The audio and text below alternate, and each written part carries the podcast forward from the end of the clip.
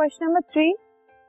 Ten M L of a solution of N H is found to be completely neutralise by eight M L of a given solution of H C L एक हमारे पास N H का solution है, जिसका ten M L H C L के solution eight M L को अगर हमने इनको मिक्स किया तो वो न्यूट्रलाइज कर देगा, ठीक है? तो if we take twenty M L of the same solution of N H मतलब 10 ml NaOH से 8 ml HCl न्यूट्रलाइज हो होगा तो अब अगर हमने 20 एम लिया NaOH तो amount of the HCl solution जो कि हमने पिछली बार यूज़ किया था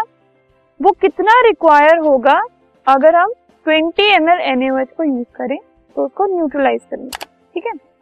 सो so, अगर हमें पहले दिया था 10 एम एल तो उससे हमने न्यूट्रलाइज किया 8 M L H C L ठीक है? तो अब अगर हम देखें कि one M L N H से कितना न्यूट्रलाइज हो पा रहा है तो वो होगा eight upon ten M L H C L now we have been given 20 M L N H तो उससे होगा eight upon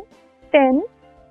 multiply by 20 M L H C L I am simply using unitary method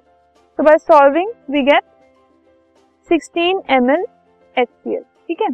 सो अगर हम 20 ml NaOH solution use करेंगे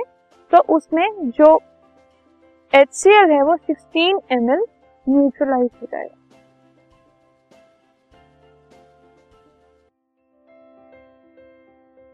This podcast is brought you by Hubhopper Shiksha Abhiyan अगर आपको ये podcast पसंद आया तो प्लीज़ लाइक शेयर और सब्सक्राइब करें। और वीडियो क्लासेस के लिए शिक्षा अभियान के यूट्यूब चैनल पर जाएँ।